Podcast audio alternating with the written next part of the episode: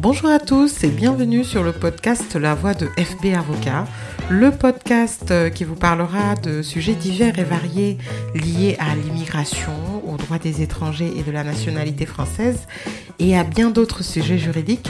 Je suis maître Fatou Babou, avocate au barreau de Bordeaux.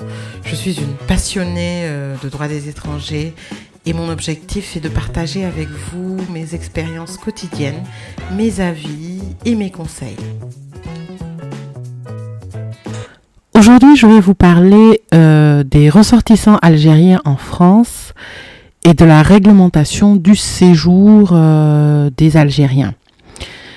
Alors, les ressortissants algériens euh, sont des étrangers qui bénéficient d'une réglementation particulière, à savoir le droit au séjour des ressortissants algériens est régi euh, par l'accord franco-algérien euh, de 1968, donc faisant partie euh, des accords d'Évian, et qui donne certains privilèges aux ressortissants algériens par rapport à d'autres, aux autres ressortissants. Par exemple, un ressortissant algérien qui est titulaire d'une première carte, déjà, rien que pour la dénomination, un Algérien n'a pas de titre de séjour, il a un certificat de résidence. Donc ça, ça peut être un certificat de résidence vie privée familiale, certificat de résidence salarié, certificat de résidence visiteur ou entrepreneur ou commerçant. Donc ça, c'est une première différence.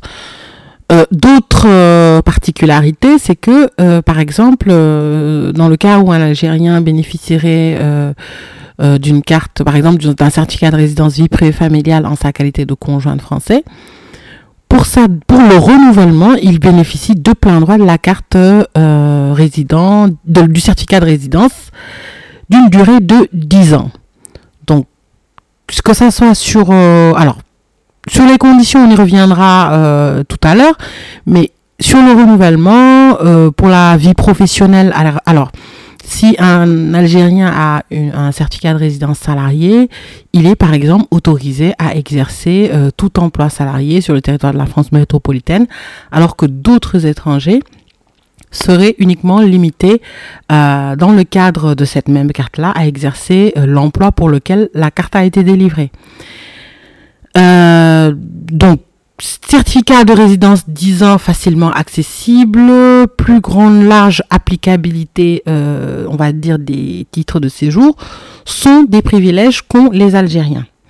Seulement, euh, moi j'ai un avis assez particulier sur cette question. Personnellement, et selon l'expérience professionnelle que j'ai, je ne considère pas que les ressortissants algériens disposent de privilèges. J'ai l'impression que de plus en plus de préfectures, euh, en tout cas l'administration, euh, en tout cas euh, a une interprétation assez sévère de ces normes-là. Mais surtout, je pense que cet accord-là est assez obsolète parce qu'aujourd'hui, nous avons beaucoup, beaucoup de changements, beaucoup, beaucoup de nouveaux titres de séjour, qui, qui excluent, étant donné que le code de l'entrée euh, et, du séjour et du droit d'asile donc n'est pas applicable aux ressortissants algériens, certaines dispositions assez favorables et assez modernes excluent les Algériens. Sur cette partie-là, je vais citer le passeport talent. Donc le passeport talent, qui est un nouveau dispositif euh, établi euh, dans le but de promouvoir l'attractivité économique de la France, qui donc qui, qui a une carte de séjour d'une durée de 4 ans, qui, euh, selon euh, plusieurs critères, donc il existe 11 types de passeports talents, donne certaines facilités aux étrangers à venir s'installer, vivre et, exercer une activité professionnelle en France. Les Algériens ne bénéficient pas de cette carte-là. Également, euh, ils ont une durée de travail, par exemple pour les étudiants algériens, au lieu de 964 heures, donc 60% de temps de travail réglementaire, les Algériens, les étudiants algériens ne peuvent travailler que 50% et ils doivent systématiquement solliciter une autorisation de travail. Ça, c'est déjà euh, le premier inconvénient que, que je constate au quotidien concernant les Algériens. Deuxièmement, euh, les, préfectures sont vraiment de plus en plus sévères. Et ça particulièrement pour l'admission exceptionnelle au séjour des Algériens, la régularisation. Sincèrement, pour deux dossiers identiques d'un ressortissant marocain, tunisien et d'un ressortissant algérien, j'ai des décisions totalement différentes. Par exemple, euh, je peux voir un ressortissant algérien qui est en France avec sa famille, c'est un cas que j'ai eu, avec son épouse, ses trois enfants scolarisés depuis 5 ans, le ressortissant lui-même qui est, en France depuis 7 ans, qui travaille donc depuis 5 ans, donc justifie de bulletin de paix, qui se voit refuser le, le titre de séjour au titre de l'admission exceptionnelle au séjour, donc de la régularisation, et cette décision est confirmée par le tribunal administratif. Pour un même dossier, par exemple, si je prends le cas d'un ressortissant marocain, dans cette même situation, étant donné que le ressortissant marocain, lui, peut bénéficier de euh, l'admission exceptionnelle au séjour, euh, donc dans le cadre du CESDA, lui, son dossier est accepté. Ça, c'est un constat personnel que je fais. C'est également, euh, personnellement, quand je reçois des ressortissants algériens qui demandent l'admission exceptionnelle au séjour, selon les préfectures dans, dans lesquelles je dois déposer la demande, je sais plus ou moins si elles seront acceptées ou refusées, parce que bien entendu, sur, ces questions-là, les préfectures ont des pratiques différentes, mais de plus en plus de préfectures sont assez sévères et appliquent rigoureusement les accords franco-algériens, et donc privent les ressortissants algériens de l'admission exceptionnelle au séjour.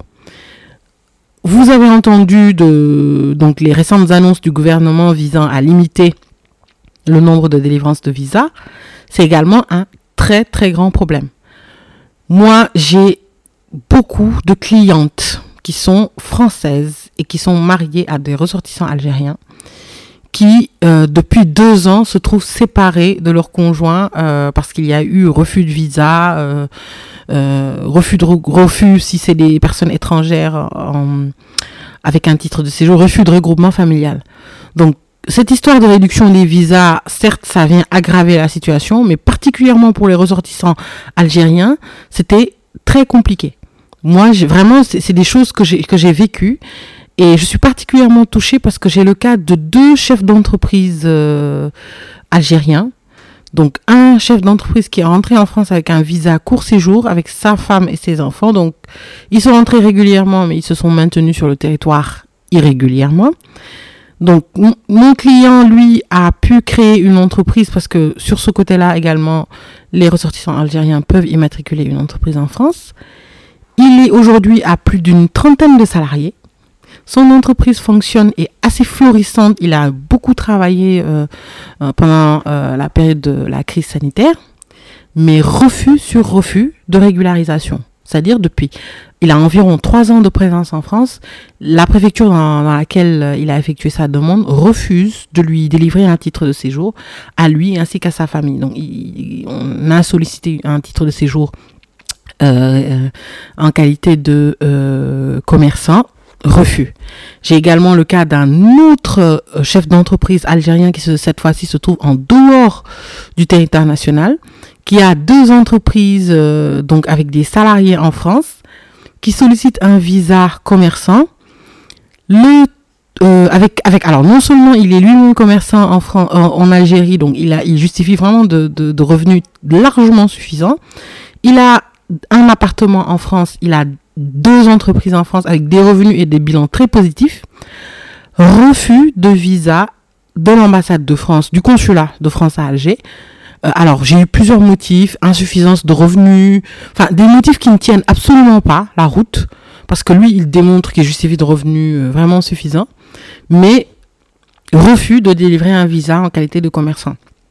Et des exemples comme ça, je peux en citer sincèrement des dizaines, des dizaines des cas concrets que j'ai eu à, à traiter, pour vous dire que actuellement, beaucoup d'Algériens et beaucoup de personnes pensent que les ressortissants algériens euh, bénéficient euh, d'une euh, de, de faveurs, de privilèges en droit des étrangers. Moi, je dis que ce n'est absolument pas le cas. Non seulement ils sont privés de certains titres de séjour et notamment du passeport talent qui est assez avantageux, mais surtout donc l'accord qui a été signé et qui est applicable, je trouve, doit être révisé parce qu'il est absolument obsolète. Et puis, les préfectures sont de plus en plus sévères, les consulats également, avec les ressortissants algériens.